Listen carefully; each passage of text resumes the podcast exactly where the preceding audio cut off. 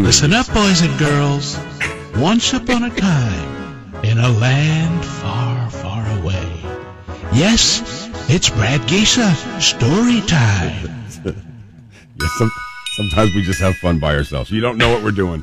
we're just having fun by ourselves. All right, this story time goes goes back forty something years. Um, I was a Boy Scout. I was actually a scout all through the scouting program. A Cub Scout, which was fun, and you're mostly just you're having fun and playing as a kid. You're learning some of the scout law and, and, and Yeah. ways to be a, a proper young man, but you're not really doing too much camping or anything yet when you're a Cub Scout. Then you're a Webelo for a while, kind of the in between, and then finally you get to be in the Boy Scouts, which is the, big league. uh, Now you can join the Girl Scouts. yeah, if you'd like to, you actually think you can.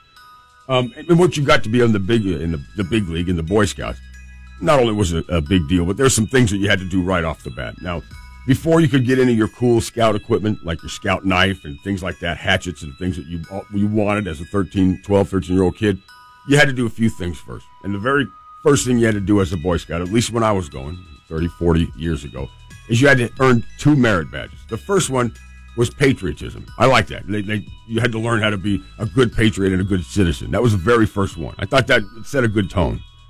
And the second one was safety. All kinds of safety. Fire safety, knife safety.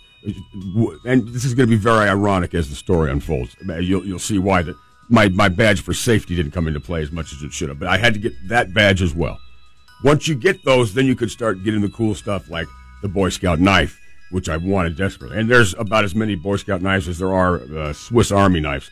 I got the one that was a more modest one. It had a blade, it had a leather punch because you know you need to punch a lot of leather as a 12 year old.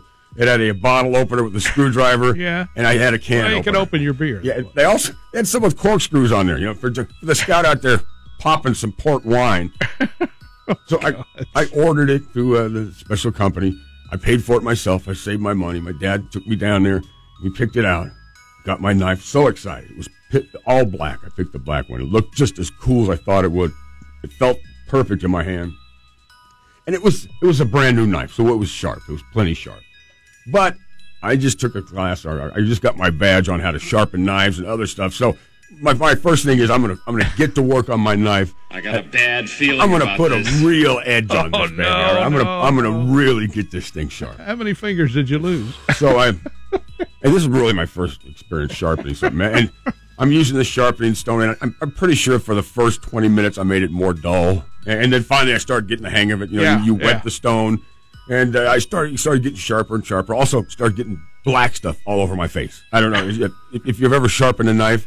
It looks like you've been playing in coal after a while. Yeah, yeah.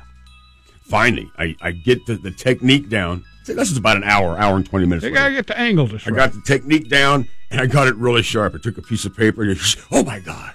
And I, in my heart, I needed to show my dad how well I did sharpening the knife. if I would have Yeah. just left it like that as my newly sharpened knife, everything would have been cool. You'd have been cool. We had this orange and we called it gargantuan because it was about the size of, uh, bigger than a grapefruit, a little bit smaller than a bowling ball. But we called Wow. it gargantuan. And it was, it was misshapen. It was like a, some freak orange. We had it sitting on the on our kitchen table for a long time, and I thought, what a perfect example to show my dad that this knife is sharp enough to cut through gargantuan. So my mom and dad are both there. I pick up the orange and I say, I have something to show you guys. And they just turn around. They don't know what's going to happen. I say, I just sharpened my knife. Watch this. It sliced through that orange like butter, like butter. And luckily, thank God I had a fingernail on my thumb because it, it cut right to the fingernail and Oh. Uh, it, it kind of ground to a stop right there, about an eighth of an inch into my fingernail. Yeah. And I went, I made that face that you make, and I had my hand closed because I didn't want to look at it. Yeah. And my dad just put his hand out. Give me the knife. I gave him the knife. I didn't see it again for 20 years. Oh, he's a sick man. He handed it back to me when I was about 20, 20 something years old. I was like maybe almost 30. Here's your knife back.